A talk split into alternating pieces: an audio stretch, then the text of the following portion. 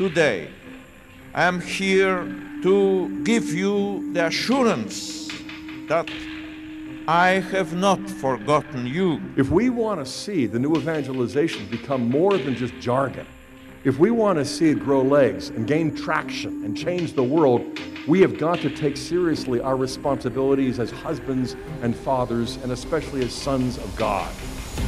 I want to propose to you then that something that our world is desperately in need of in the midst of this crisis is Catholic Christian masculinity. If you want to be a good father, then bring your children to confession with you. I can't get there unless I become a man of ascesis, a man of asceticism, a man of training. A man not doing penance, a man not disciplined, is not a man. You guys have upped your game. You know what, guys? I gotta say, I, I love this the concept of man show. Warning The Catholic Man Show is about to begin.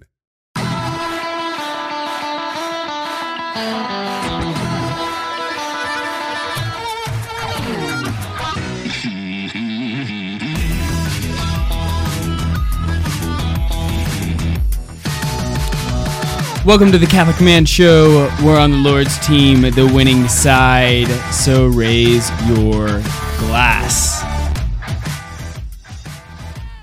Adam Minihan here, sitting in studio with David Niles. Juan is back on the buttons. El producer, Don Juan himself. It's good to have you back again, my friend from Colombia. He had a a, a two week trip. He's looking extra Columbarian today. I'm pretty sure that's how you say it.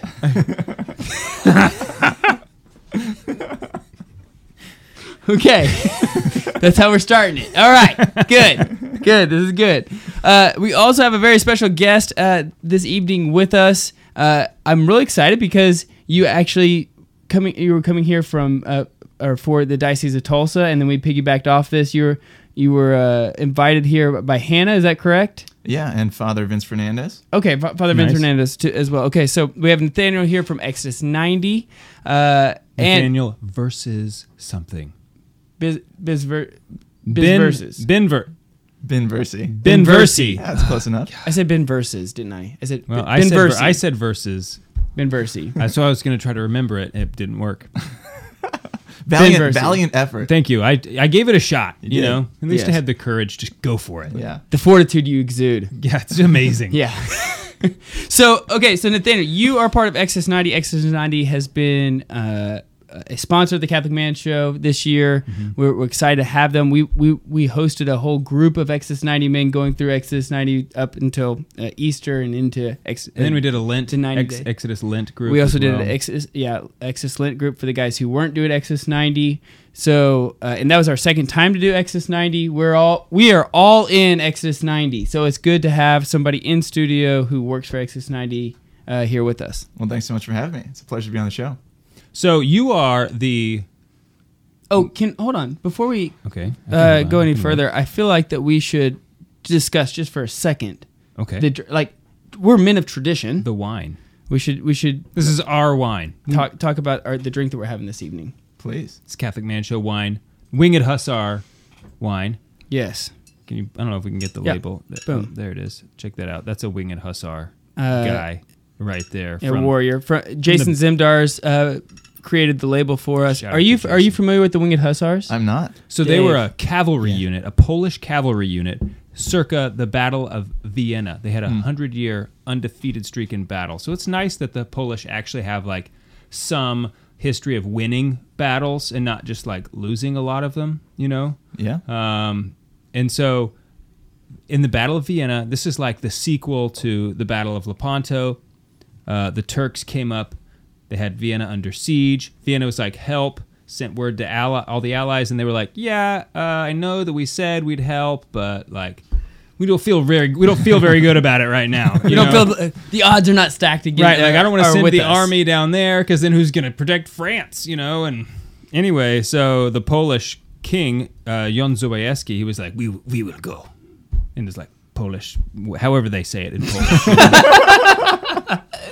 and so he led his wing, his best cavalry unit, the Winged Hussars. They deported, deported from no, they departed from uh, the Our Lady of Czestochowa, marched to Vienna, invoked the holy name of Mary, and charged into battle, and Like just 10 to just 1 odds. slaughtered slaughtered the Turks. They they turned and fled. That's amazing. Yeah, and Now so history. Yeah. Yeah. Fun fact. We'll finish it up.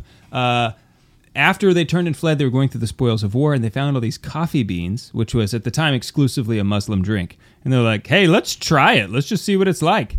And so then um, some of the Vienna Viennese bakers started baking these uh, rolls in the shape of the Muslim flag, the crescent moon. The croissant was born, and as, as a result of this battle, and so they sat around eating croissants and drinking coffee as like a, like I'm eating your flag and drinking your like the spoils of war. Like Wow. I'm drinking your fancy beverage and eating your flag. You know, as like a symbol of victory. So for hundreds of years, uh, it's been a tradition on May 12th to um, Not May- not May oh 12th. September 12th. I'm sorry, not May 12th. September 12th. Thank you. Uh, to drink coffee and eat croissants And invoke the holy name of Mary. and- and yeah, exactly. And so the 9/11 that's why they've attacked on 9/11 was because That's it was the day. hearkening back to the Battle of Vienna. That was the last day the Muslims had possession of the West. And so it was like a symbol of them saying like, "Hey, for us this battle's not over." Wow, that's very and interesting. And JP two, the Polish priest, you know, uh, po- Polish pope that he he was, realized it and put uh, our holy name of Mary back onto the calendar that year. On the universal that yeah, th- he said, "I see what you did there." And I remember how we beat you last time. so the next day he put uh, the holy name of Mary back on the universal calendar. So Wow. This is great history. Ho- Isn't and that so epic? Yeah, That's, this that's is like very it's cool. like that's a, a story manly enough for a manly wine. No, I like that a lot. So this is a Cabernet. It's a it's a red, Mm-hmm. but it's it's, it's Cabernet really, um, and it's aged in Buffalo Trace bourbon b- barrels. Mm. Um, it's just fantastic. Just a fantastic. hint of it. Yeah, it's delicious wine. Yeah. And I love that history is just so it makes it makes I mean we're so far from battles right now, it just seems. In Totally. faith, right?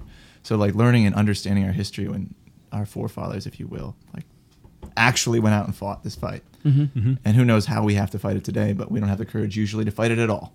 Yeah. In the ways that we don't even know that we have to Mhm. each day. So I love that, learning that history, internalizing it and realizing what we have to do. Me too, because it just I know we just don't appreciate the faith at all. I mean, not the way that people have in the past. We can just go to mass any day. You can go to mass twice a day, anytime you want. You know, um, and in the past, like people were like literally, I'm charging into battle. Like I might die in the next five minutes for this, you know, so that I can continue to practice my faith and receive the Eucharist. Like I don't have to do that. Right. And uh, I've never been even come close to having to do it, like you were saying. And so, what what would I do if all of a sudden it was like that? I hope that I would hope that I would perform practice- practicing honorably. Fortune Right. is required for the virtuous life mm-hmm. to carry It's almost out like the virtuous life. It's almost like we need to practice asceticism or something. Like there should be a program. I think someone should do this. They should start a program of like ascetic Practices. disciplines or something. along coupled with Like, prayer with- and with fraternity. along with all the other guys. Yeah, like you should do it together. But it's got to be long enough to actually set in. We don't right. want to just like not like flash, oh, we did a cool weekend once." of Yeah. something. You Right. know, I'd I'd say at least three months. yeah, roughly. Uh, nobody's ballparking it. No, nobody's gonna do that though. You know what we should do to get people to come? Add cold showers. Okay. Interesting. and we should charge them ten bucks to do it. No, month. every month. Every month. oh, okay. So you are uh, traveling around in an Exodus RV. That's right. Okay, let's t- let's talk about this. I we you, you did a video for us to to let, to let everybody know that you're coming on the show. We see this big Exodus 90 RV. Uh, you're pulling it with a Ford F 450, which is right. Epic. That's a beast of a It's a truck. beast of a truck. It's my wife's truck. She'll tell you.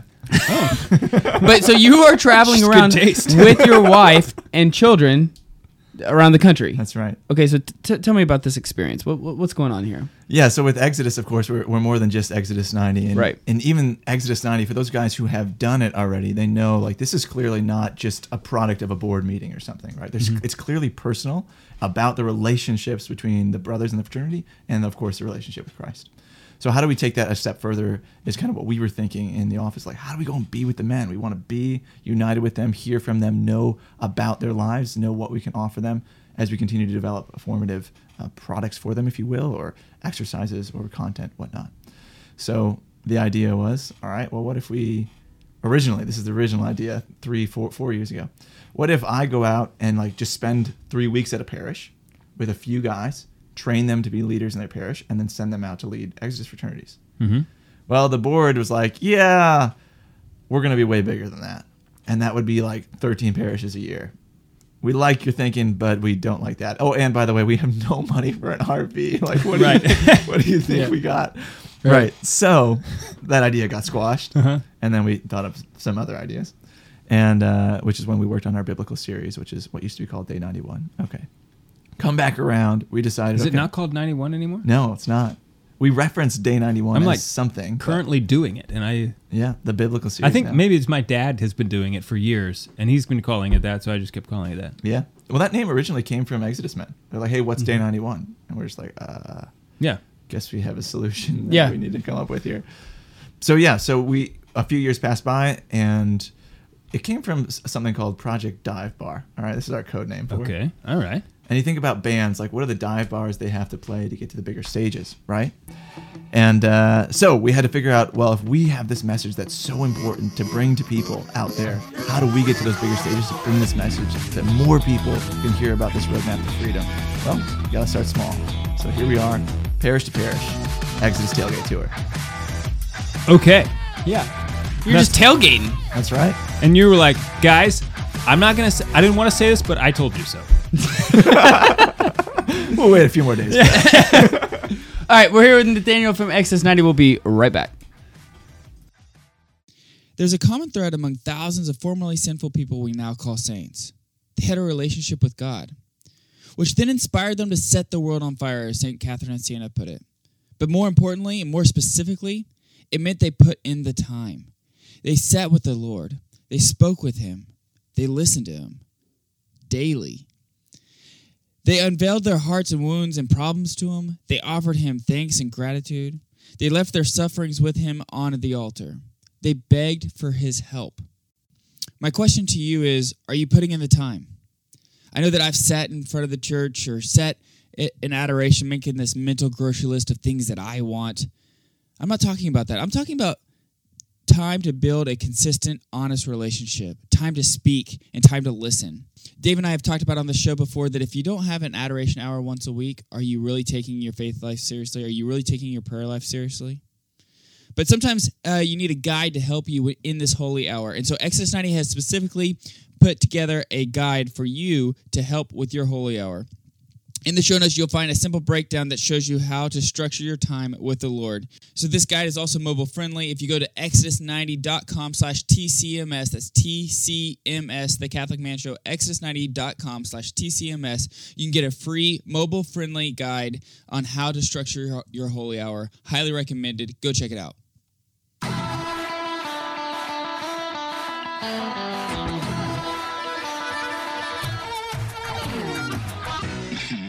Welcome back to the Catholic Man Show.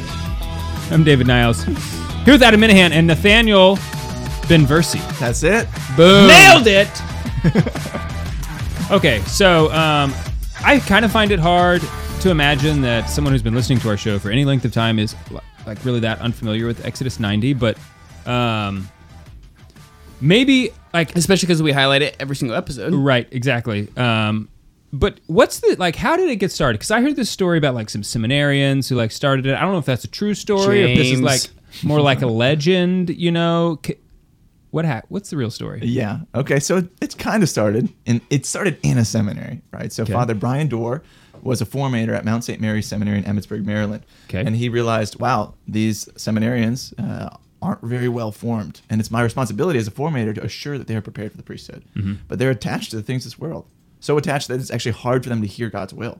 Like And- a lot of like just about a mo- like most guys. Right. Absolutely. And things that sh- maybe surprise some of us, but shouldn't. Like, yeah, they were still attached to maybe alcohol or working too much or pornography. Like Mhm. these are things are real. What is Satan's attacking us with as laymen? It's happening in the seminary. as Habits well. don't go away just because you joined the seminary. That's right. Yeah. Absolutely. Vices. Yeah. Yeah. for sure.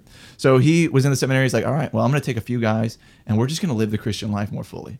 Mhm. And so he he turned to prayer, which of course they already had a prayer life set up in the seminary, which is good, but focusing and doing it more fruitfully, if you will. And then asceticism, these acts of self denial, uh, to define it simply. And then fraternity, like let's have a real set of accountability here with guys who are living a certain prayer and ascetic life, and then being held accountable to it.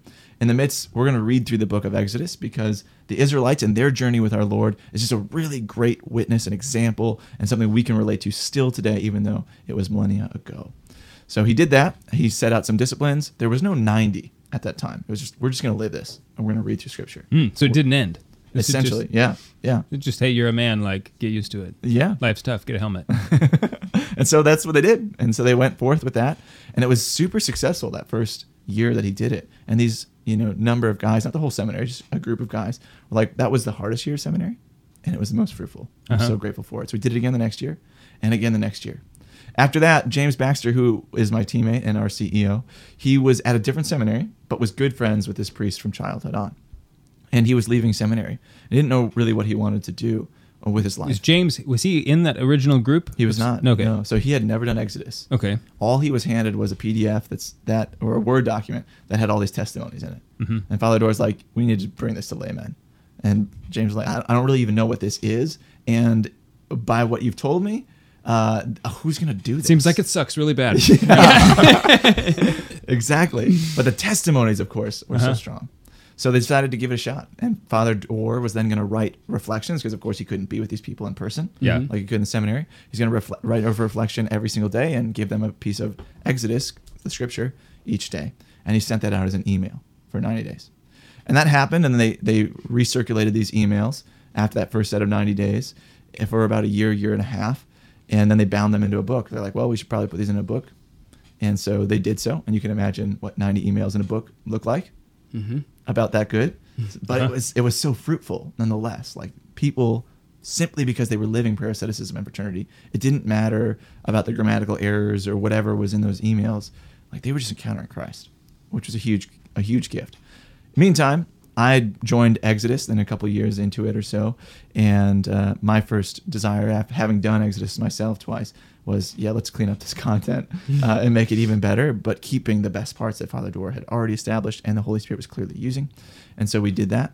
Afterwards, uh, we developed the Day 91, which is now the biblical series content, 20 exercises that walk through the four pillars of formation and allow men to not just be free once, but to have that established freedom that they found in Exodus 90 and bring it forward through ongoing formation as a fraternity so it can be lasting. About three years worth of content, same amount of time Christ walked with the apostles. So my wife and I were doing Genesis right now. She didn't do Exodus 90, but uh, we're doing the Genesis thing like together. That way I have someone to do it with. Nice. Um, one thing that I cannot remember to save my life is to like say be thankful, raise my glass before I have it. I can, like I I just cannot do it.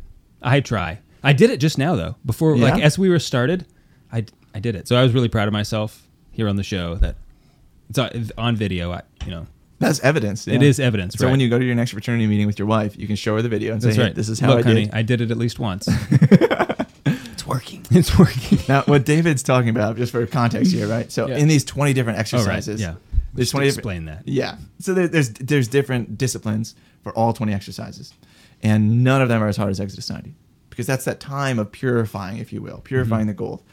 But when you take purified gold and it's all heated up and melted and melted, right, and you just leave it on a table, what's going to happen? Well, probably burn a hole in the table, and then it'll just like take Ooze in everywhere. Yeah. Yeah. And whatever debris is around it, it's not pure anymore. Right. So the same thing happens to us. If we just finish 90 and then let ourselves out into the world, we're just going to take up all debris, fall all over the place. We have to put our, ourselves in the hands of a creator, somebody who is going to form us into something beautiful. Mhm. And that's what that's time of formation is these other 20 exercises that walk through salvation history and let the word, the logos, form us over time.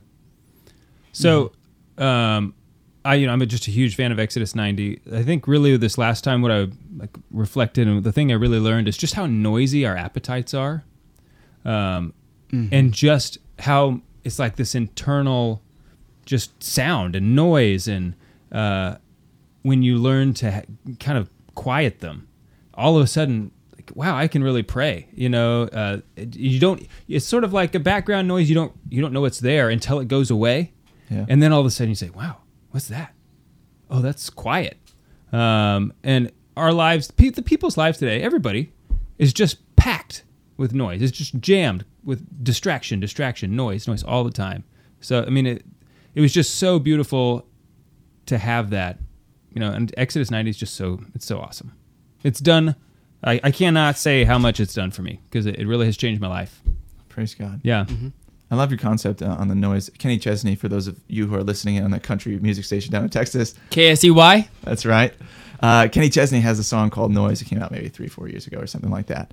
And he talks about this exact thing, right? All the noise in the world. But then his response, uh, you know, as a musician and whatnot is, you know, there's all this noise. And so we just make noise Uh-huh. as a response. We scream, we shout, we make noise. It's just like, wow, that's a response. Yeah, I guess that's some, one way to do it.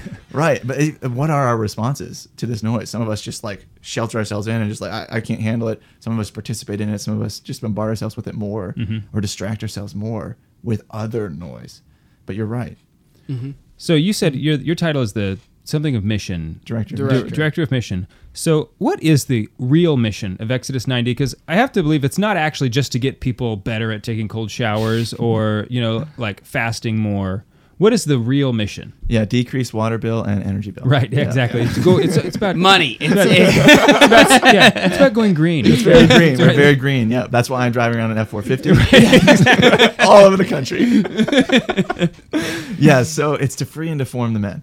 So Uh-huh. the very things I was talking about earlier. We want these men to be free, and then we want to be able to form them into the right man that they know they need to be, that Mm-hmm. what God wanted them to be, for the good of the family. It's not just for these men. For, so for the men who are like, man, I really like this for myself. I need to spend more time on myself. I need to work on myself. Okay, well, you got some of it. And a lot of times we think of that that way when we work on our oh, we just develop in our Christian life. Like, well, I need to be better before I can relate to God, or I need to be better before I do ministry, or I need to whatever. There's some truths in there, Mhm. but absolutely, like we have to be men for others first and foremost. So if we're not doing Exodus for others, yes, for ourselves, sure, but it can't solely be for that. Like it's Mhm. got to be for others. I think. Sorry. Yeah, no, I I, I just totally agree. I, I and th- that's totally my experience. So the first time I did Exodus 90, uh, I was like gritting, bearing down, trying to get through it. Right. It was one of those. I wasn't really wanting to do it, but all my buddies were doing it. Okay, yes, I'll do it. I'm not gonna. I'm not gonna be the guy that's not gonna do it. Yeah, Uh, because we would we would have made fun of you. yeah, so it's I like, mean, yeah, okay, I'll do it. But the whole time, I was just, I just felt like I was, you know, the dog biting on the chew toy, just hanging on just as long as I could until that that day ninety, right? Like that moment when you're trying to get up out of the water on skis and you're just Right, like, you're just getting drow- you're drowning the whole time. You're not you know, you're out of like the- you're not on top of the water yet, be like, "I'm gonna wa- get there!" Yeah, the water's just like you know, just smoking you in the face, and you're just trying to breathe. You know that, that that's how I felt the whole time. Okay, but the second time I did Exodus 90, uh, I was like, I, I was just in such a different disposition. It wasn't about. Uh, I want to do this for myself, but it was more of I was just so much more intentional with my asceticism practices. You know, before I got into the cold showers, it was like this is for the virtue of you know the growth and virtue for my wife, or this is for a specific virtue for for Luke, one of my one of my sons. You know that that he can uh, you know he's about to receive holy first holy communion that he will like embrace that and understand as fully as he can. So I just used like all the things that were happening in my life uh, and, and just very intentional with those asceticism practices. And it just was such a different uh, experience for me the second time, and so much more fruitful for me the second time because uh, I stopped thinking it was is a mentality of I'm not thinking about it for for myself, but to help Makes the cold showers a lot easier. yeah to help like my family to help other Yeah. people. I'm so glad that this, that is the case. And a lot of guys who have done Exodus 90 a second time now we even have Exodus 90 round two, different reflections, same scripture, same disciplines. Right. For that reason, right? Mhm. To open our, our eyes up. I think an example of guys like where we often are at is like, okay, maybe I'm struggling with chastity, right? And instead of becoming more Christian, we become like more anti-masturbationalist or something like this. It's like that's becomes our religion. Hmm. And instead of working on chastity or just simply working on a relationship with Jesus Christ, we focus so much on one thing. And Satan loves that. Because then Mhm. every time we fall, it's even a bigger deal. Ah. Because that's the thing we've been working on. You're still a failure. You're right. still, yeah. Right. Where with Exodus, it's it's much more about, hey, I don't want to be chaste just so I can go around telling other guys I'm more chaste than you. But Right. really, that's kind of how we work at it sometimes. Like I just want to be free from this so that I can be the chase guy. You wouldn't say that out loud, Right. We internally, for selfish, prideful reasons. Right. Whereas if we're doing this for others, it's like, all right, I just want to know Jesus. I want to be in a relationship with Him. Because that's what's going to allow me to be a man for others. And that's where he can grow. That's where he can use you and form you. Right. Absolutely. So, all right, so we'll continue this conversation. I do have a question about like what is the biggest obstacle people have uh, when you're traveling around. What what they say is the biggest obstacle about Exodus 90 that they have. We'll be right back. Last week we got our 50 people. Let's do it again. Let's do another 50.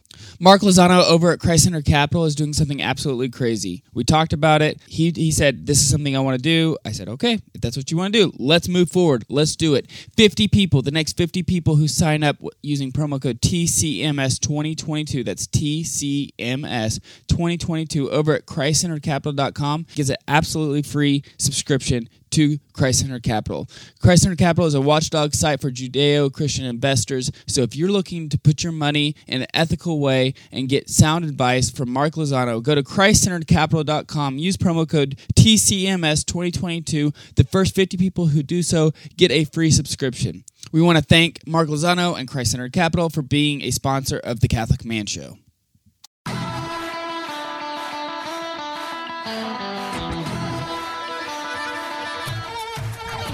Welcome back to the Catholic Man Show. If you're wanting to grow in holiness, if you're wanting to grow closer to our, our, our Lord, and you have not tried Exodus 90, I ask that you uh, pray about that and see if that is what the Lord is calling you to. And then maybe just do it anyway. And maybe just So- do it anyway. Maybe, maybe, yeah. Maybe you're not listening very well anyway. Yeah, maybe So- the fact that we just said you should do it is the Lord is telling lo- you. if you're you looking for do a sign, here it is. Uh, so, uh, Nathaniel, you travel all around the U.S. in this RV with your wife, two kids, one on the way. Shout out to her. She is a uh, saint in the making. Let's go ahead and open up her cause for canonization. Uh, she is uh, uh, seems to be an awesome woman. She's got a nice truck though. She has a nice Ford F F four fifty. Yeah.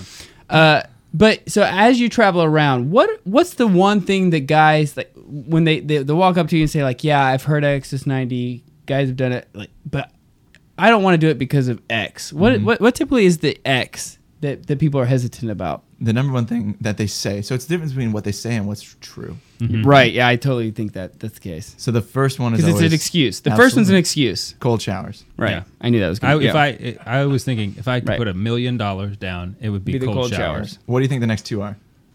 There's Uh, three top ones. Okay, Uh, so it's gonna be the cold holy hour. showers. No, It's not the holy no, hour. I Really? say that. Alcohol. Uh, yeah, Alcohol? giving up alcohol, and then giving That's up right. sweets. It's alcohol and not watching sports. Not watching sports. Yeah, or t- TV movies. So whatever. it's all of it, it's all ascetic practices. It's That's all right. it, like they don't see, even think about the prayer. And a And lot of guys honestly, that's the hardest. That's the hardest like, part. wi- uh, the first time I did it, the twenty That is the hardest part. Is is the full hour of prayer every day, every well, single yeah, day. and and like I was already praying a rosary every day. I was Right. already like praying like Had a, a- a prayer semi good amount, right? But just that twenty minutes of like quiet prayer, Mm-hmm. you know, like what am I supposed to do? You know, like I guess I'll just keep sitting here, like, all right, Jesus, I still love you. I think you're really great. we talked about my sins already, so.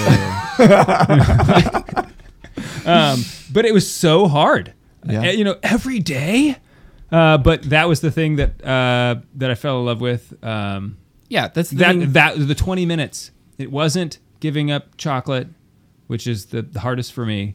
Uh, it wasn't anything else. It was like, oh, um, I have a relationship now with Jesus. I'm not just like praying. Before I like prayed a lot, not a lot, but I prayed like a a regular amount, a decent amount. But I wasn't actually praying. I was just saying prayers. You know what I mean? Absolutely. Yeah. Made a yeah, big it- difference. I would agree that it is the hardest is actually learning this this understanding of silent prayer and participating in it. Because it does take such fortitude as you were mentioning earlier as as such a strong virtue and necessary virtue. Because I mean it's like being in the back of a car you know at, at 13 years old with your first girlfriend or something right? And it's just like okay dad's driving we're going to the movies and you got 20 minutes of silence right there because nobody's talking you know? Right. it's totally awkward. Yeah. and then you get to the movies and it's like wow, it's still awkward because I can hear my dad eating popcorn behind me. Yeah. so Right. still more silence. Uh-huh. But over time, of course, we, we practice because we have the fortitude. We desire so much to have this relationship with a woman. Maybe it's that girl, maybe it's somebody else. And then we, we grow in a relationship with them. We get through that awkwardness. We learn how to communicate with a woman from our 13 year old state onward as we get older and, and, and practice. Had we never talked to a girl again from 13 to let's say 30, guess what? It'd be just as awkward. Totally. Mhm. But we practice. But uh, yeah, and that that's actually the most intoxicating part, right? Once you get into the habit of doing it, that's the part that you you can't give up. It's a it's for me it was this just this grind to to keep uh, this time period and be very intentional about it, especially on the weekends when your whole routine gets thrown off anyway. The Saturdays and Sundays are the hardest part because uh, Monday through Friday you can set your own routine w- with work, and then all of a sudden Saturday, Sunday are, are thrown in the mix. So you have to be very intentional those Yeah. days, right? But th- it's that you know that time with, with with our Lord that once you develop that habit, once you develop that virtue, it's the one that you don't want to let go the most. It's the most intoxicating. It's the one that you you continue to go back to all like all the time. Yeah, I agree with that, and it's also the most important in, in many ways, right? Mhm. Not absolutely. We can't we can't separate these things. Christ told us to do all of these things: to pray, to practice asceticism, and mm-hmm. to live fraternity. Okay, He modeled them for us. It's in the Old Testament. It's in the New Testament, and God came down incarnate and modeled it. Okay, great. But when it comes to prayer itself, like if you just did asceticism with no prayer, it's like, well, I mean, We're not Stoics. Right, exactly. E- Absolutely. So we need this relationship. But how are we going to be the head of our household, the leader of our household, or whatever our vocation might be? As men, we're, we're called to lead. It's just naturally how we're created.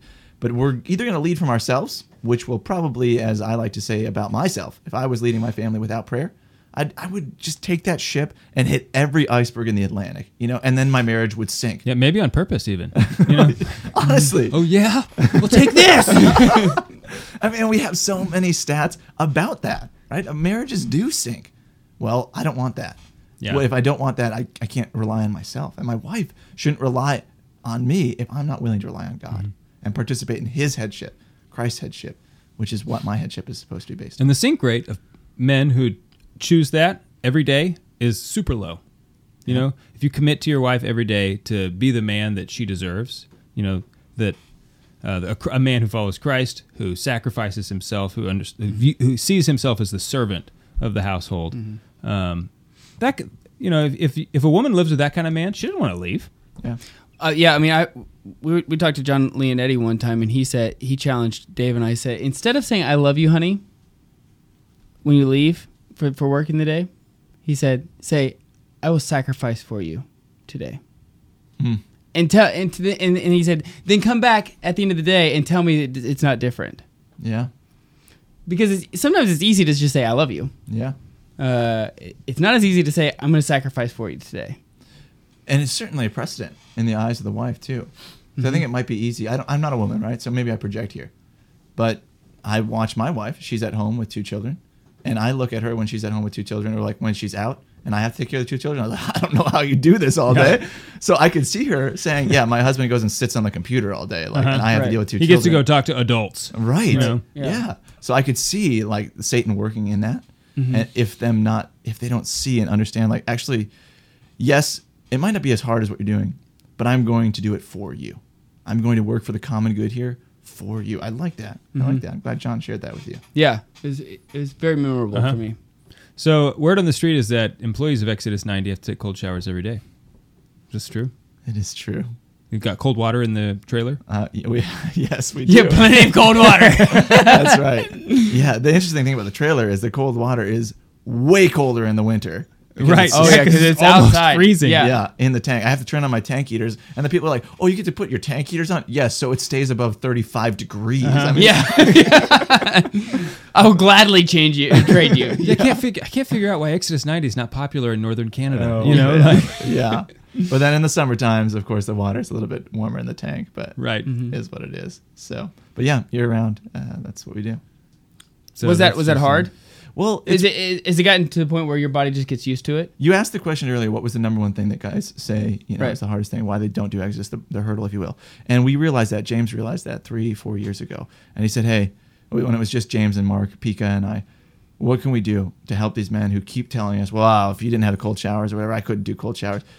Okay, what if we tell them this, person to person, not like broadcasting it, but like, "Hey, if you take cold showers for 90 days, I'm gonna take it year round. Take it every day. Like, just do it for 90 days. I'll do it for you every day." Mhm. And so that's what we do. We offer it up. Yes, for our families certainly, but for Exodus men for sure. Hmm. Every day. Yeah, and you know, it's just you guys are living living what you preach. But Well- you know what? The guys who say, "Oh, it's, uh, it's cold showers," if you said, "You know what? I'm like one of the top dogs at Exodus 90. I hereby uh, release you from the cold showers.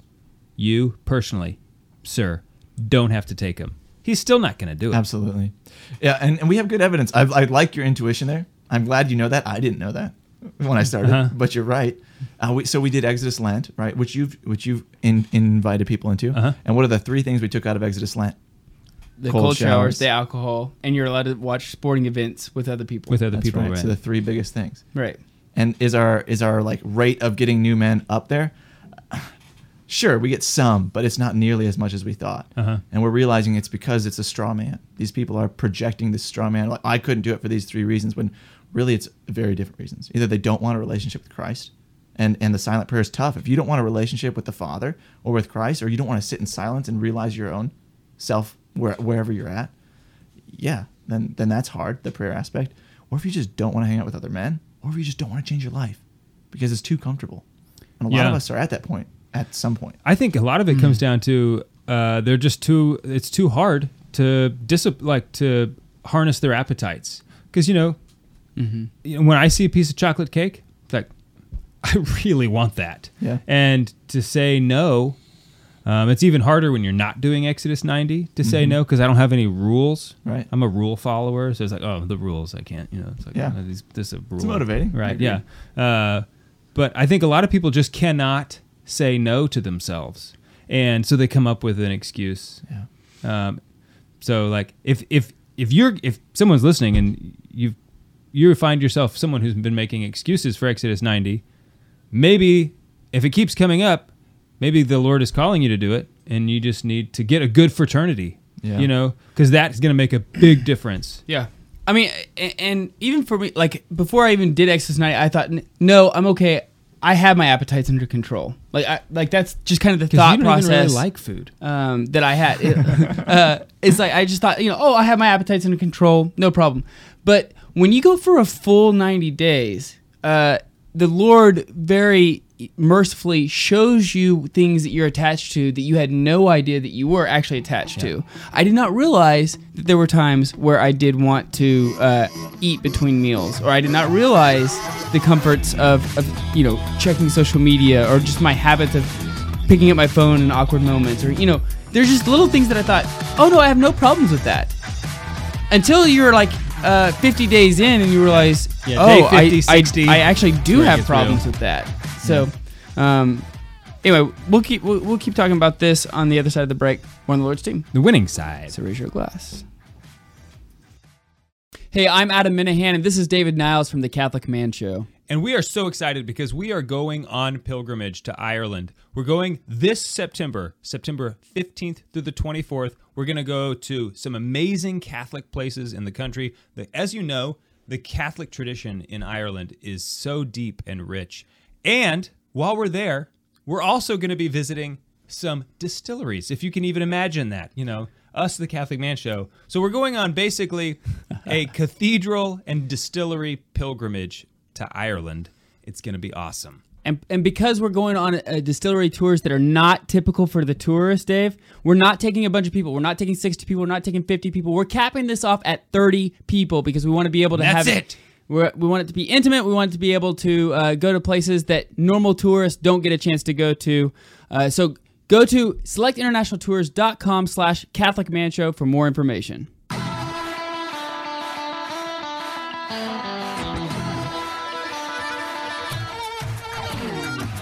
Welcome back to the Catholic Man Show. I'm David Niles here with Adam Minihan. Special guest, it's Nathaniel Binversie. Ben Ben Versi. That's it. Benversi. Got it.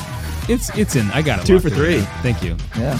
Yeah, two out of three. If, if you were, yeah, if Two you out were of three Major bad. League Baseball, you'd be making a lot of money if, as a batting average. True dat. So True that. So, okay, so um, we know we talked a lot about cold showers, but I just want to ask you, as somebody who takes a cold shower every day, and I think like this is this is like really maybe some of the prime stuff right here. Do you have any tips or tricks? Because when I was talking to Mark Q, Mhm. who also worked, he gave me a some strategies. Yeah. a strategy. So I want to know if you have any like. Here's a cold shower rookie mistake or something. like, what's the best way to physically do it? Well, I would say my strategy when I first started is probably a better strategy than now, uh, but it's good for first timers, right? Okay. So there's a few things you could do.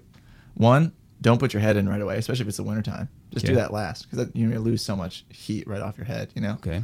That's one strategy, especially if you have a lot of hair, you know, Jesus hair or whatever. You know, I don't gotta worry about yeah, that, Me neither. No, so, no, anyway, but that's that's one thing. Secondly, you could use a washcloth, right? And so you get your washcloth wet, you get yourself wet, then you just turn off the shower, then you have the washcloth. I'm, I'm making people's asceticism easier here. Your body, Yeah, your yeah. body heat—it warms I up. had- the, I didn't the- even the consider water. this. Yeah. warms up the water in the washcloth, so it's not nearly as miserable. don't do that. Don't do that. Okay. and and that's that's an option. Okay. Okay. And then you, of course, just the standard of like turning the water on and off when you when you soap, right? So you don't need to have it on the whole time. But for me, I I don't do those things anymore. Uh, I actually don't haven't used soap in in four years. I actually uh, don't shower. You know, like people existed before soap, so I figured it's fine. yeah. I, well, it's true though. I haven't used soap for at least four years, um, probably a little longer. So what do you do instead? So okay, You got to do. I know you got to do something. right? No, no, no. Really? Yeah, and I use deodorant. I realize that's a line that is too far. Okay. But in terms of simplicity, like I don't shave clearly. Okay. Yeah. I lost my razor once. You and never got actually you actually did yesterday. he was clean shaven yesterday. that's right. It's amazing. Everybody has their own cross. Right, Well, when you get holier, it just Yeah, it just, he sneezed and all of a sudden there it was. Yeah. Benedict again. Here Yeah. we go. yes. Uh, so I yeah, I don't use anything. It was actually stemmed from this man. I was at a, an auto parts store, and, and there's an old man. I was asking him. I was just getting into cars, and I said, "Hey, do you think I need this product?" And he looks at me. and He goes, "Look, man, you see this wall of stuff that every auto parts store has next to its checkout or close to the checkout counter." He goes, "That entire wall, none of that was here when I was a kid. Our cars ran just fine. It's all marketing. You don't need any of that stuff." And I started wondering, like, okay, well, how much is that? Is everything else in life? Well, you need conditioner because we shampoo our hair too much. Well, Hmm. if we stop shampooing our hair, would our hair be as greasy as we think it would be? For the first 30 days? Yes. After that? No. Our hair is producing so much more grease because we're putting chemicals in it every day. Mhm. Our body doesn't need that. So I started simplifying my life without crossing a line where I'd be a distraction to other people. So deodorant. I don't use antiperspirant, but I use deodorant, and that's necessary for me, so I don't distract other people. Mhm. And brushing my teeth, my dentist's like, yeah, you don't really need toothpaste if you brush your teeth every day. Uh, after about three weeks, I could tell. Uh, I could tell because my sister goes, "What's wrong with your teeth?" okay, So you went back to toothpaste, yeah. That's right. Yeah, but simplifying your life. Anyway, so asceticism, yeah, you can make your cold shower easier, but then you're really asking the question of like, But I don't want to. What's the reason? The reason Yeah. why I'm doing it is because it's hard. Mhm. Like I don't want to be like if I'm going to do something that's difficult, I don't want to do it like the easiest difficult that I could do. Like if I'm going to do it, I want to do it the like it's not going to be fun regardless. Well, right. I mean, that's the thing. Is like It's there's like- nothing you can do to make it. It's not going to be fun suck. regardless. Yeah. So we should just embrace it. Uh, the whole point of it is is to deny yourself and say embrace it and say like no, I'm going to do this even though it's hard. yeah, I think the right way to answer the question that David asked originally is, how do you make it easier? You stop thinking about yourself. Right. And you start exactly. thinking about it's somebody way else. Yeah. easier if like If when I before you t- turn the water on, you say, Say- "This is for my wife," or Right. "This is for It's way you know easier the souls in purgatory," or whatever. This is- it's like, this is what I oh, learned between the now first there's a- time and the same time. Now there's time. a purpose to it. It's not just like suffering. It's not just Mhm. not.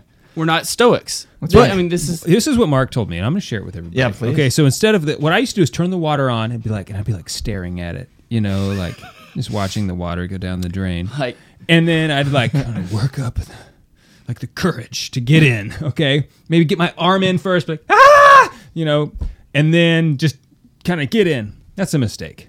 Okay, what you do is you just stand under the faucet and just the shower head, the, yeah. sh- the shower head, yeah, and just turn it on. Yep. That's a way better approach than like trying to ease Ease in. into it. You know, it's sort of like getting into a cold pool by walking down the steps Yeah. or just jumping in. Yep. I mean, like when you do just jump in, you realize that was a lot easier than walking in. Even though when you're on staring at the diving board, you don't want to do it. But Yeah. still, it's my tip. It's my shower, cold I like shower that, tip. and I do I do a similar thing now. I to assure that I do my prayer. I essentially am genuflecting with my hand on the on the knob, so that I'm I'm on a knee and I'm praying for somebody. And then as soon as I'm ready, I'm still in that position. And I just turn it on. Then it gets all of me instead of just my head. Uh, my back is it's like oh, that's the part. It's like Uh, okay, yeah, that's it's just something that didn't get that. Yeah. Well, and you know what I do is I don't get out. Because if you stand there and let the water hit you like on the back, it, it's sort of like when you take an ice bath. If you Sure. don't move, it's kind of not cold after like three or four seconds. You know, like It's not as cold. If Yeah. you move, or if someone like puts their hand in the bath or something, you're like, hey, you're messing it up. You know, I've got like a bubble or something around me. So if you, I just stay in the shower. Yeah. And that seems to work. Well, here's an image. Here's an image that I, I like to use when I give talks uh, in formation, other places. It's this image of the common priesthood. So we're all baptized priest, prophet, and king, right? And those aren't just privileges. Oh, yeah, it's nice that we are a priest, prophet, and king. No, those are obligations, right? They, they Mm. come with obligations to live them out. Baptized into Jesus Christ and thus his three offices, every single one of us. So how do we live out our common priesthood? We see a we see a priest, let's say an ordained priest, right?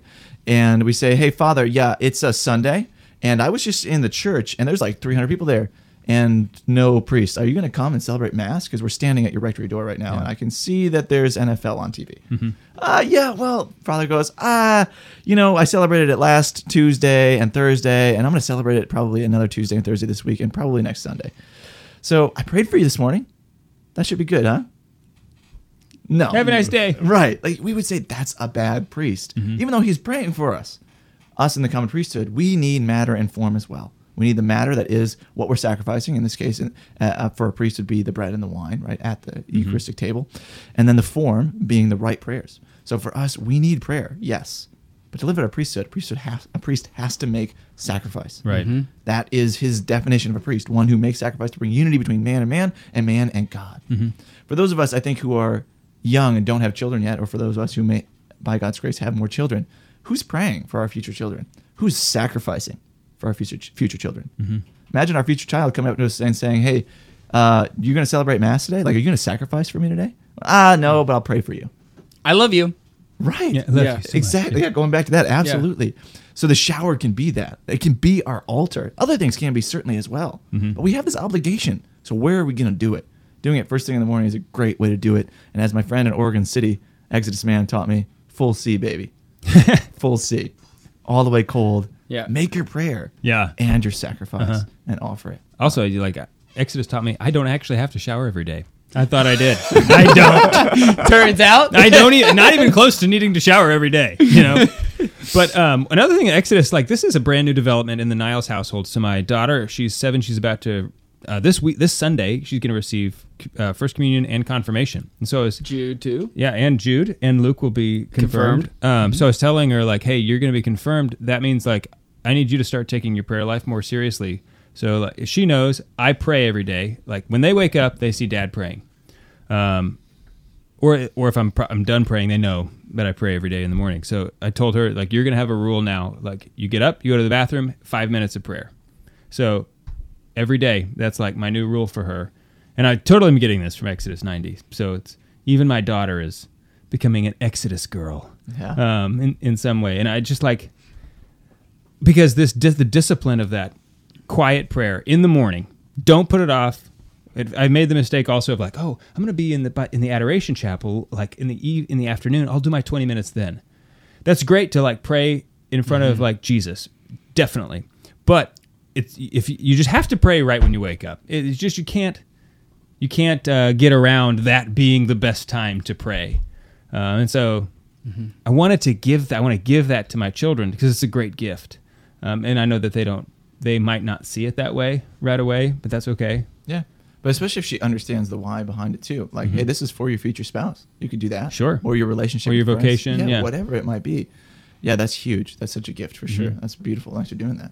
So what do you what do you say about uh, the guys who say, listen, all you guys are, are focused on uh, is like the negative aspect. It's just like it's always we're we're in Lent. It's always you, you- you guys don't know how to feast. You, it's just always fasting. It's always like we're supposed to be joyful. Like what is the what is the you know? Uh, There are some people who hate on it, who think it's it's just too much. It's Yeah. just too Uh, much. so w- w- what do you say to that? So we had we released Exodus uh, Advent this last year, uh, Mhm. right? This Advent exercise, and we got a message just said, "You guys make every month Lent." Just like, Right. okay, great. Well, you're almost getting the concept, but not quite, Uh-huh. right? So imagine Easter time. Yes, we the church calls us, commands us to rejoice and to have greater praise and glory, if you will, uh, honor and celebration and joy in that season.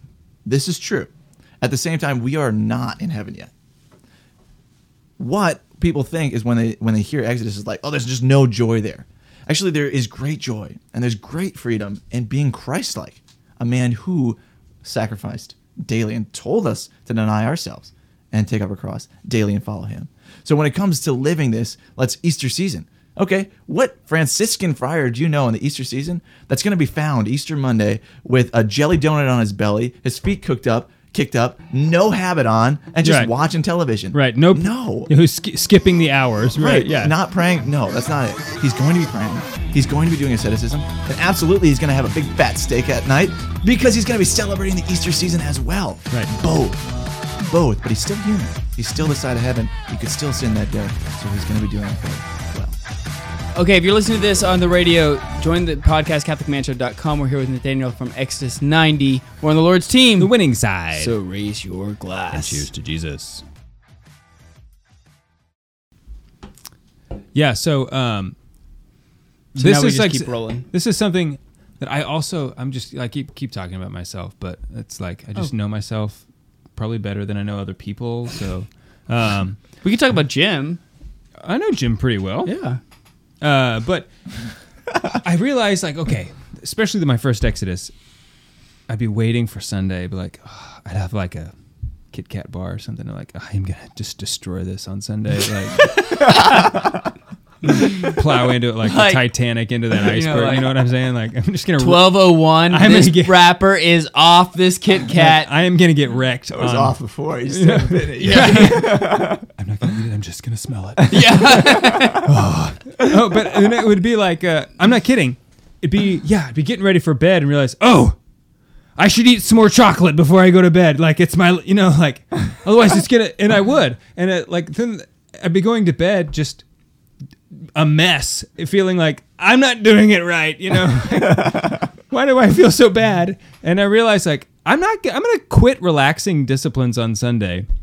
And when I did that, I totally changed my perspective about Sunday. I realized Sunday's not special because you eat chocolate or because you like drink beer. It's special because it's Sunday, you know. And then I found uh, more of like an interior. I, I was like learning to rejoice, learning to feast, um, like on the intellect. Because I found on Sunday, okay, I still have like a lot of my appetites. My appetites are still quieted, and so I was able to reflect on like the joy, especially um, as Lent is coming to an end, getting closer to Easter. You know, the just like the joy of the resurrection and everything that meant in my life, um, and like it totally in, enlightened my Sundays, and that was that was like what I was feasting on was this just intellectual uh, bliss, and uh, I s- uh, told some It's of my friends like the that highest good is is to form yeah, intellect. exactly. I told some of my friends like, Whoa! you, you shouldn't be fasting. Aquinas is right. Aquinas is right. Well, and they said you shouldn't be fasting Again. on Sunday. Yeah. and I said like, uh, you know, I'm not. It's not like I'm hungry, guys. You know, okay, I'm just not drinking alcohol and not eating candy. You know, it's not like oh, it's Sunday. I must. I can't deny myself anything. You know, I should just throw moderation out the window. Um, because that was my thought too. Like, oh, it's Sunday. I shouldn't. I shouldn't be fasting. I've, you know, if I want something, I should have it. You know, but that's totally wrong. That's not what it means at all. I concur. On this side of heaven, that's absolutely true. Mhm. Yeah. But our world is, we're so, uh, somebody described it to me in this way like, we're always feasting. And so the the only Yeah. way for us to to feast is gluttony Mm. because we're always living a feast. So when we increase or add any discipline to Sunday, all of a sudden we're like, You guys are going overboard. yeah. Yeah. exactly. Right. right. You don't even know what Sunday is supposed Yeah. to be. It's, It's which is it's just really sad. Like I love those people because at least they know that Sunday exists Uh-huh. as the Lord's day. So they have one step forward that most people don't have, which is huge, and that's that is a blessing in and of itself. But yeah, there's more. There's more joy, more freedom that they could access if they understood even more what the Lord's day is, what the Christian life is. One of, one of the things that we uh, really pushed, and I'd like to get your take on it, whether or not we did this correct or not, was through this last Exodus 90. There was a lot of men who, who unfortunately, for whatever reason, didn't have a, group, a good group of guys around them to do it with. Mhm. Either they, they didn't have friends close enough to them that would be willing to do it, or they just didn't want to do it with them. Uh, and so what we did was we formed groups, uh, virtual groups, uh, for those people, so that way they could at least check in with with somebody, even though, even though it's virtually. Yeah, yeah. I've also ha- heard that whether or not it's an excuse or a legitimate excuse or not, of saying like, well, I just I don't want to do it by myself. There's not enough guys around me that, to do it with me. Um, maybe speak a little bit about the importance of having men around you while doing XS90, but then also, is it okay, even though it's not the ideal situation, uh, to have a, a group that's online together? So we did a study on this, uh, especially during the COVID year, of well, what was the effectiveness of Exodus for those who met in person, and what were the effectiveness of those who met virtually? And the effectiveness in and of itself of the guys who took this evaluation was nearly the same.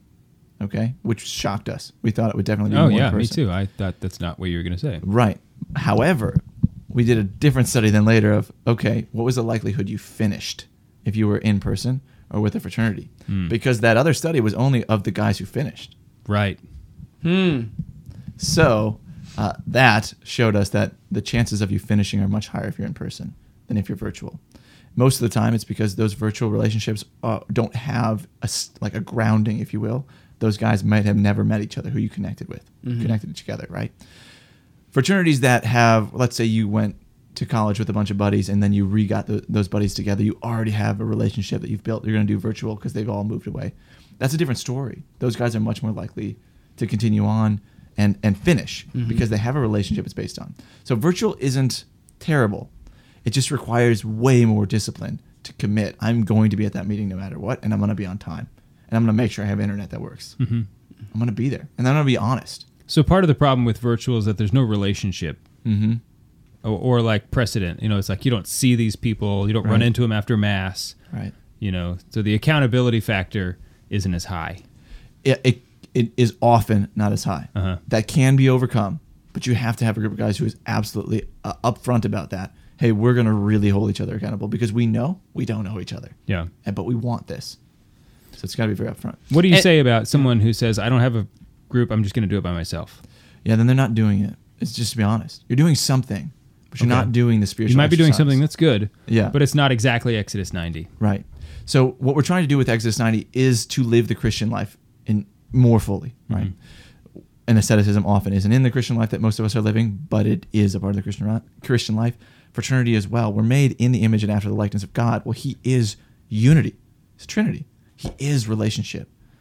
We are made for that exact same thing after that image and likeness, not just with our wife, because there's plenty of people who aren't married, both before marriage, if you will, and those who take up celibacy. They're still made for unity. It's not good for man to be alone, still applies to them. Mhm. So, what? How are we going to live that out? How are we going to live out real accountability with other men? By actually having a fraternity. Yeah. The thing about Exodus and these these prayer, asceticism, and fraternity that we focus on, if you're not doing Exodus 90, if you're not doing one of our other 20 exercises, that's fine. You still have to live these if you want to be Christian. Mhm. So if you don't want to do Exodus because you can't find a fraternity, okay, you still have to find a fraternity. You still have to find community. So what are you going to do? That shouldn't be an excuse not to do Exodus because it's it's essentially an excuse to not live the Christian life, which isn't okay. Mm. Yeah. That's a great point. Yeah. What do you say to people? Because this is another like kind of objection I, I have heard is that oh some of the disciplines are like I don't need this discipline. You know, and to me it's just like how does obedience come in? Yeah. Into the, the Exodus 90 Like with the program? audiobooks. Remember we talked about the audiobooks? Oh yeah, we went we went round and round on this. for And little thank bit. God, I want to I want you to know this. We found the FAQ page so helpful because when we, you know, like us us men, we're a little bit scrupulous, a little bit. I guess it's like, well, is that really what it means? It's like, guys, we found out you cannot have juice. It is a sweet, you know, like it's like, well, is juice a sweet drink? You can eat oranges. Why can't you have orange juice? well, because it's a sweet drink. and they say no sweet drinks. Doesn't say you can't have fruit. It Says you can't have sweet drinks. Is orange juice sweet? It's exactly what it says in the FAQ. Yeah, we put a lot of time into those. Yeah, I, was like, bet. Yeah, yeah. right. And it was like, there we go. Now we can just obey. Like we don't have to be, Argue, be yeah. bitter about who's right and who's wrong. It's like, oh, okay, it's Who- clear. Who cares? One of us is Like, one of we're us doing is right. The, we're doing the program. The program says this. It doesn't matter if this is like what we want to do or not do. It says we're doing, you know, this, and we're gonna do it. So we just obey it. Yeah, uh, obedience to a good master sets you totally free. Even if he's like not perfect about stuff. Mm-hmm. Yeah, absolutely. There's great freedom there, but we don't Yeah. think that as as Americans. Freedom isn't obedience. Right. Freedom is doing whatever the heck I want. Yeah. which isn't right. Isn't isn't right at all. Uh, so, what were we talking about before that? like people being scr- like uh okay so like i just think exodus 90 no one is at exodus Oh, is yes, saying yes, this is yes, the yes, yes. perfect spiritual program Right. you know like this is it is what it is Yeah, but you asked a question about maybe too much or about something else. Uh, like some Remember? people say like oh these disciplines are just rigorous Oh, i don't need them and obedience. Right, right, right, Right. Right. So there, there is in and of that a hidden discipline, if you will, regarding obedience, Mm-hmm. which is giving up control. When we set our own disciplines or say, "I don't need this one," for me, when I did Exodus the first time, it's like alcohol. My parents essentially never drank alcohol, very close to never drank alcohol when I was growing up. Uh-huh. So I had no problems. Up. That's a gift, huge grace. I've had no problems with alcohol, Mm-hmm. no self control issue. And at the time, I was uh, a focused missionary, and I was working mainly with underclassmen, and I was on a fundraised salary. So alcohol cost more money than a lot of drinks, especially water. So and my Yeah. I couldn't I wasn't drinking it with my students. So I was I had essentially no alcohol that year. All of a sudden I did Exodus 90 and I couldn't have alcohol. And then I wanted it yeah mm-hmm. more and more and more every day. And I was like, Lord, why am I frustrated that I can't? I should be able to have alcohol. Like, I don't have a problem with alcohol. This shouldn't be a, a discipline for me. right And then in prayer, the Lord's like, Yeah, your problem is control. You want to control what you can and can't have. Uh-huh. And I was able to realize that only because I committed to something I didn't mm-hmm. have a problem with. I mm-hmm. committed to be obedient to this exercise. Yeah, and that's the beauty of Exodus 90. It sheds the light on those things that you don't, you think, oh, I don't have a problem with this, and then you realize, oh, it's not actually this that I don't have a problem with. It's the pride of my of wanting to control my life that I have Yeah. a problem with. Yeah, absolutely, man.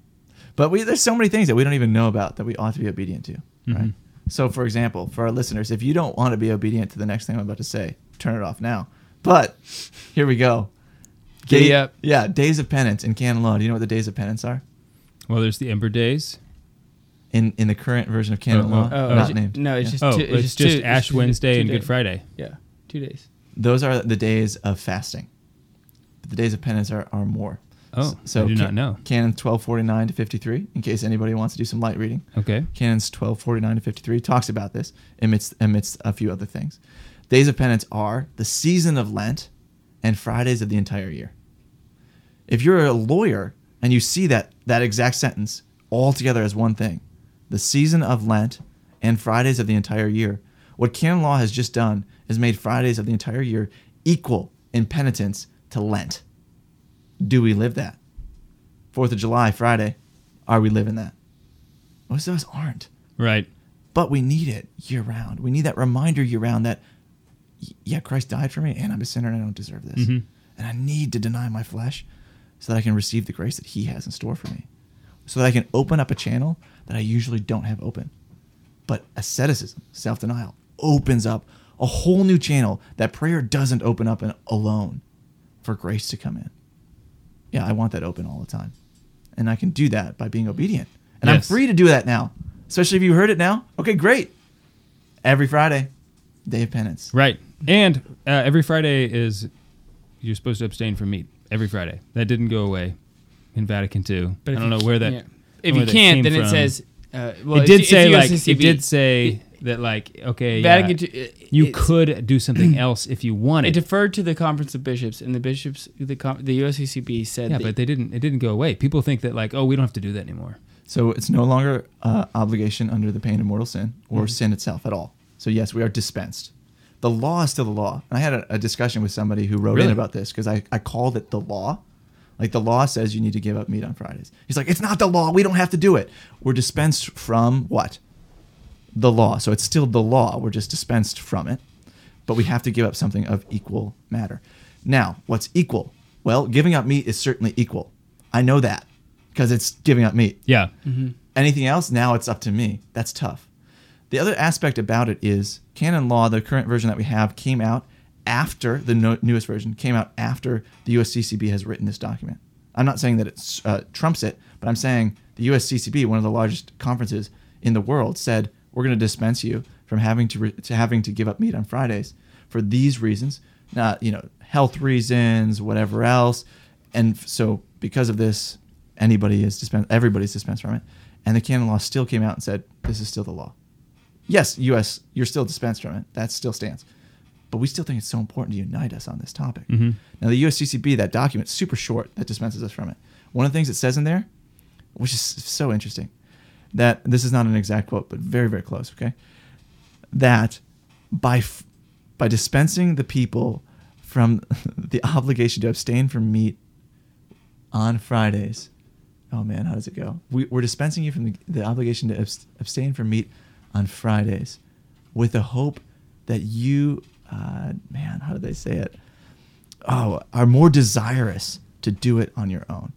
More desirous to do it on your own, which is just a weird thing. Like now you're free, you don't have to do it, but it still is the law.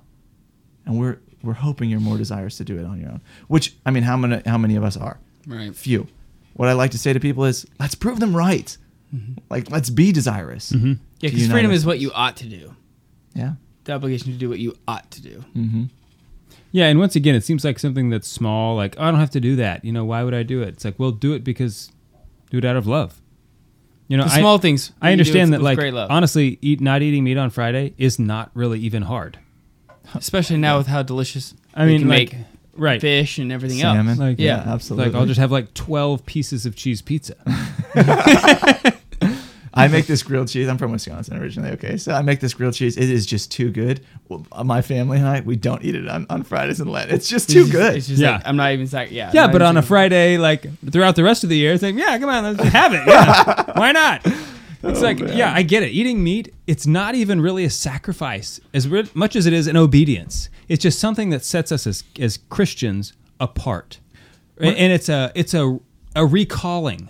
Um, you know, it, it just is like, hey, I'm not doing the same thing today I do on every Yeah. other day. Why? Oh, it's Friday. You know, so it's not even so much a sacrifice as it is just a, a remembrance. In addition, you got at something in there as well, and, and it's unity.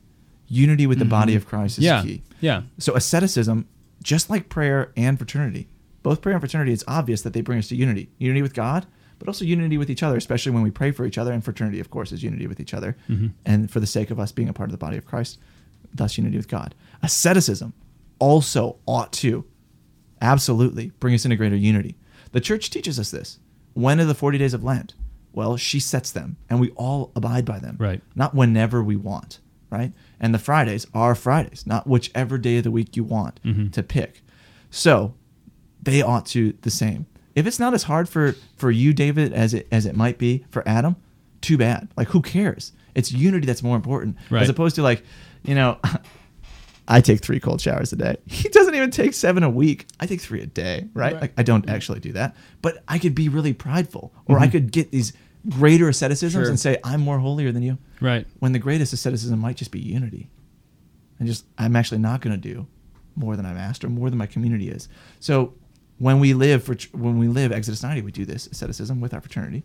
If we choose, for those of the listeners out there who want to live prayer, asceticism, fraternity, the Christian life, without Exodus 90, that's fine. But do it with your fraternity. Live the same ascetic disciplines. Choose together.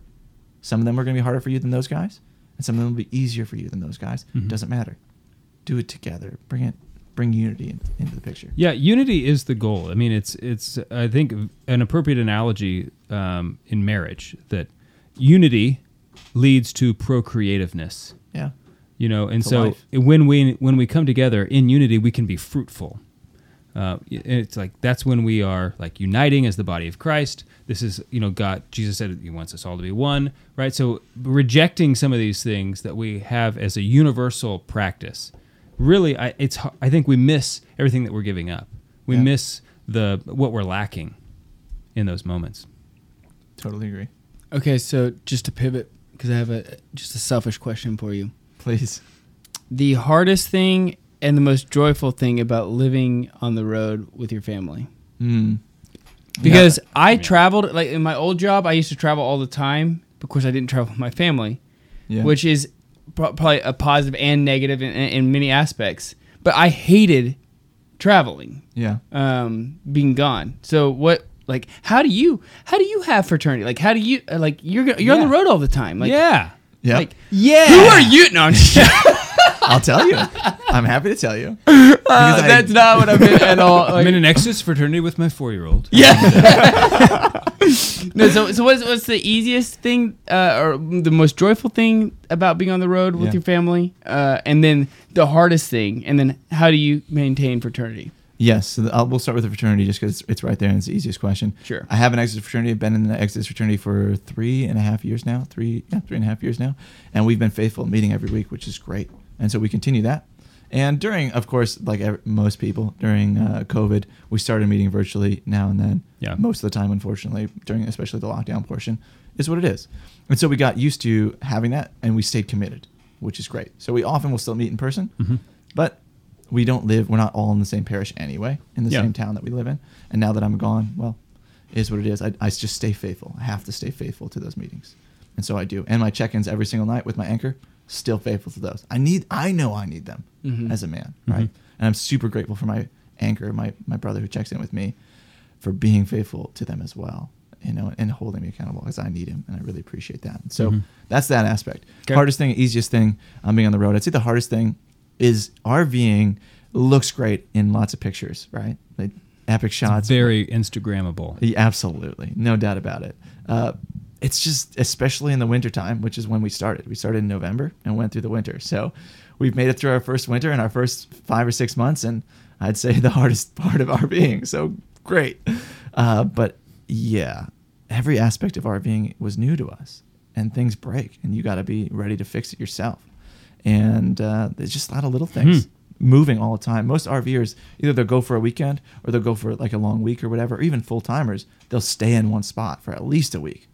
Well, doing missions like doing formation for people all over the country, yeah, I'm there for a night, maybe two. Next, stop. Yeah. And when I'm traveling in between, if it's a long stop, like where am I staying?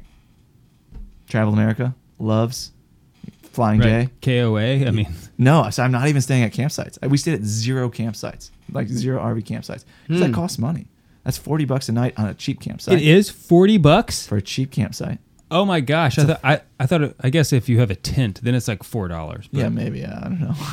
but you, cause you, get, you get electric and you get the dump site and whatever else.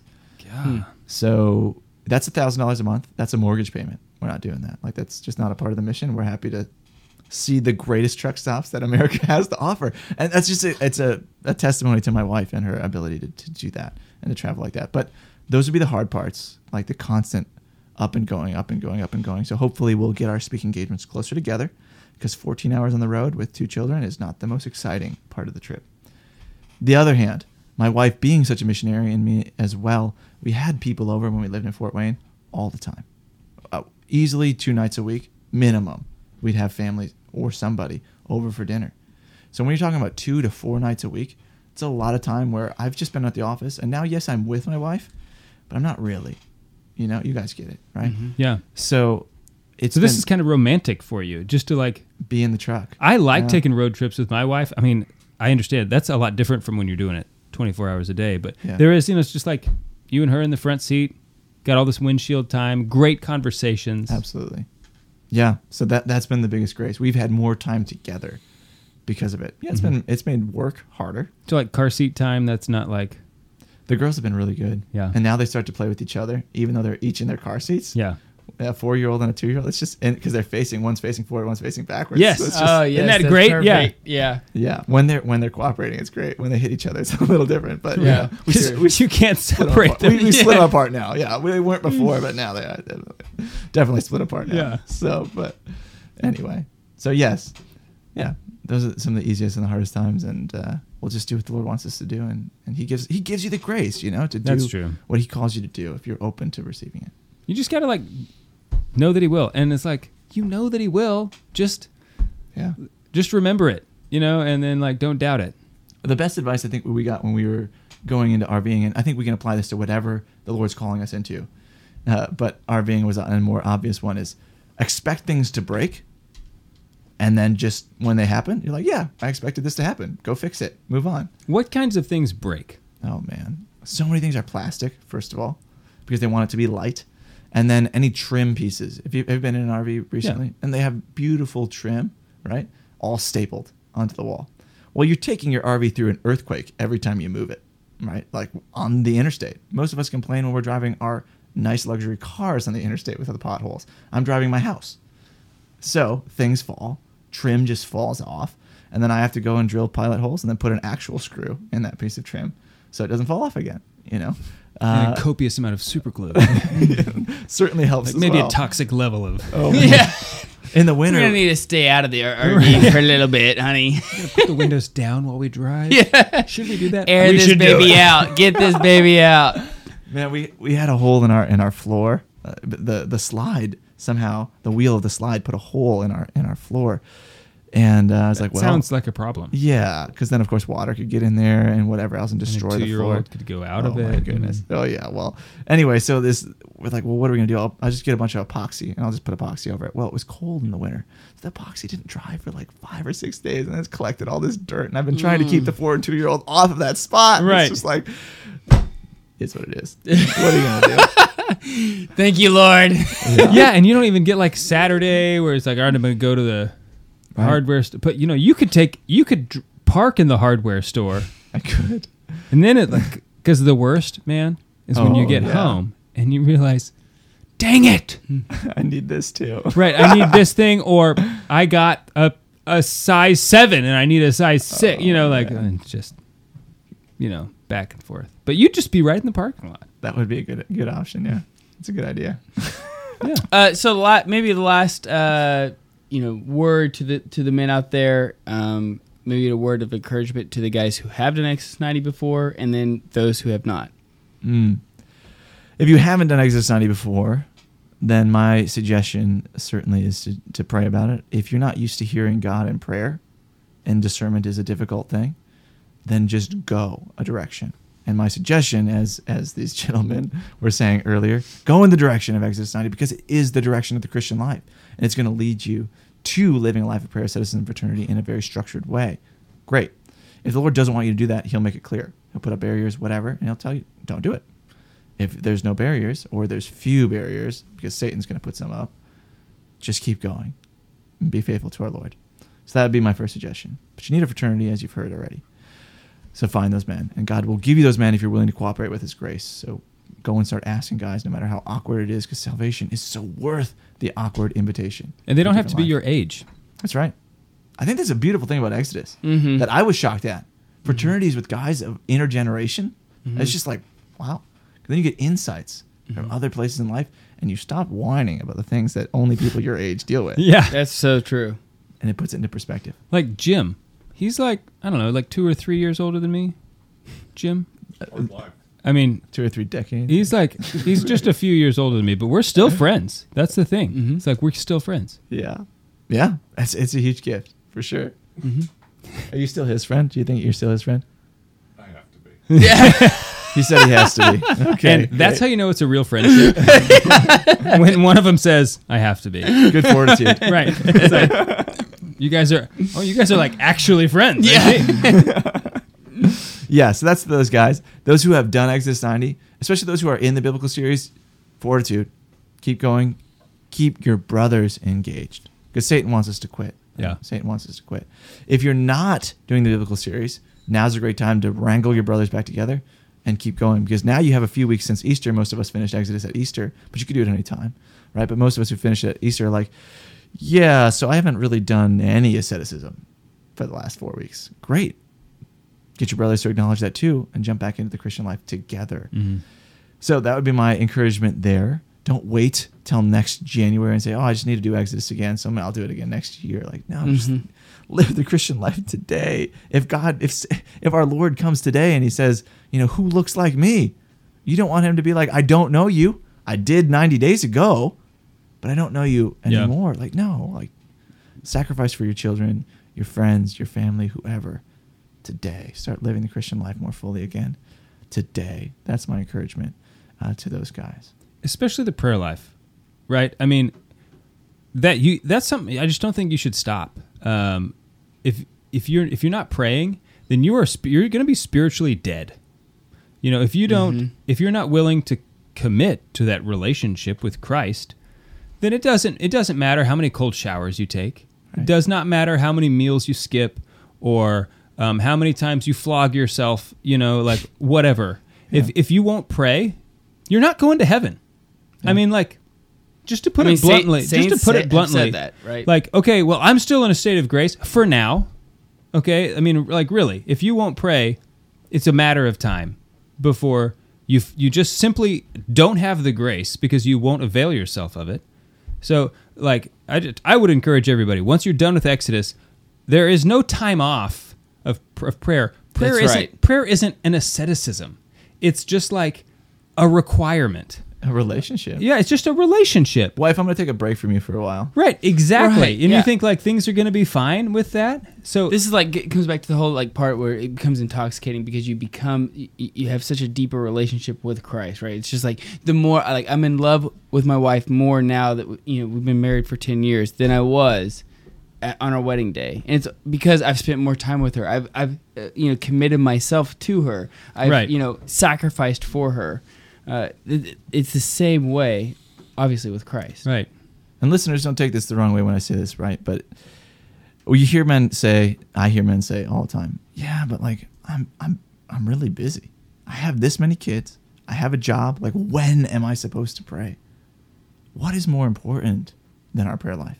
If we think we can Right. do excellent work without a prayer life, without 20 minutes with our Lord, we're, we're just wrong. We're ignorant to what the Lord has and where grace, where our gifts come from. If we think we can be a good husband without 20 minutes of prayer every single day, we're wrong. If we think we can be a good father without 20 minutes of prayer every single day, we are wrong. He is the only one who's going to give us the grace of patience and whatever other virtue that we know we need. Mm-hmm. It's going to only come from a relationship with Him. And the wisdom to lead our family, the wisdom to lead the people in our workplace is only going to come from Him. Mm-hmm. So we need to pray. Yeah, the key to pray, the key to like having time to pray is getting up early. If you can't get up early, we go to bed. You go to bed sooner. That's the hard part about getting up early. Anybody can get up early if you go to bed. That's that's the discipline Yeah. of getting up early. It's not actually not getting up. It's going to bed. And like I don't care what your excuse is for not going to bed on time, whatever that thing is, it's not as important as your prayer life. Absolutely. Is your time with It- our Lord your in the morning. job, your job is not as important as your prayer life. Your wife is not as important as your prayer life. I mean, the, the these your your vocation and your prayer life actually don't conflict. Um, the Lord has not. He doesn't. He doesn't failure. set it Yeah. up that way. Yeah. Okay. Now you might perceive, you might think that they conflict, but mm. they don't. Taking time away from my family to Right, pray. right, But actually, it's more important that you spend time with Jesus than your wife. Jesus will make sure that you and your wife have plenty of time together if you're like really trying to follow him. But And he'll give you the right time though, right? So like some Yeah. guys like, yeah, well, I've just finished my, my day of work and honey, sorry, I have to go do my holy hour from five to six o'clock. I know we usually have dinner at like five thirty, but sorry. That's probably not the time Jesus is asking you to pray. Right. It probably Exactly. is first thing in the morning before your wife gets up. Exactly. That's that's an inconvenient time for me. You're right. Exactly. ding, ding, ding. You're right. You know, like. But yeah. it's the best time for your family, for your vocation. So do it.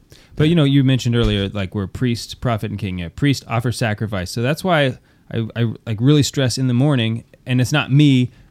Everybody, like, uh, you know, some of the masters who've come before us, they've all talked about the best time to pray is in the morning. And so, as a father and as a husband, I want to have offered the sacrifice before my kids get up, before they're awake. I want to have already showered my family in prayer, Mhm. right? Uh, because I'm the first line of defense for my family, right? So I need to make sure that I am doing the work so that Mhm. I can do the thing. I mean, it's like this is not optional. I don't think. Mhm. I used to, th- you know, Yep. I used to think it was, but anyway.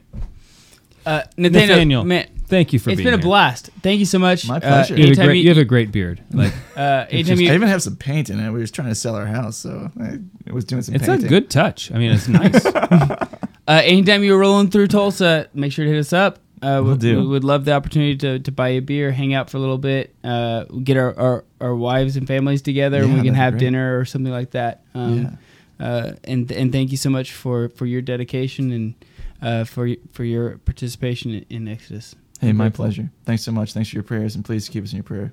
Absolutely. we'll do. So uh, go to if you if you check it out, go to exodus90.com slash TCMS. That's TCMS for the Catholic Man Show.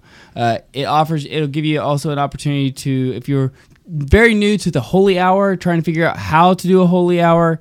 Uh, they have a, a printable uh, and mobile friendly PDF of how to uh, have a full holy hour that's that basically walks you through it's foolproof. Even i did it. So it, it, it works. So uh, exodus90.com slash tcms uh, we're on the lord's team. The winning side. So raise your glass. Cheers Hi, this is Bishop David Konderla of the Diocese of Tulsa in Oklahoma. So let us pray. Remember, O most gracious Virgin Mary, that never was it known that anyone who fled to thy protection, implored thy help, or sought thy intercession was left unaided. Inspired with this confidence, I fly to thee, O Virgin of Virgins, my Mother. To thee do I come, before thee I stand, sinful and sorrowful. O Mother of the Word incarnate, despise not my petitions, but in thy mercy hear and answer me. Amen.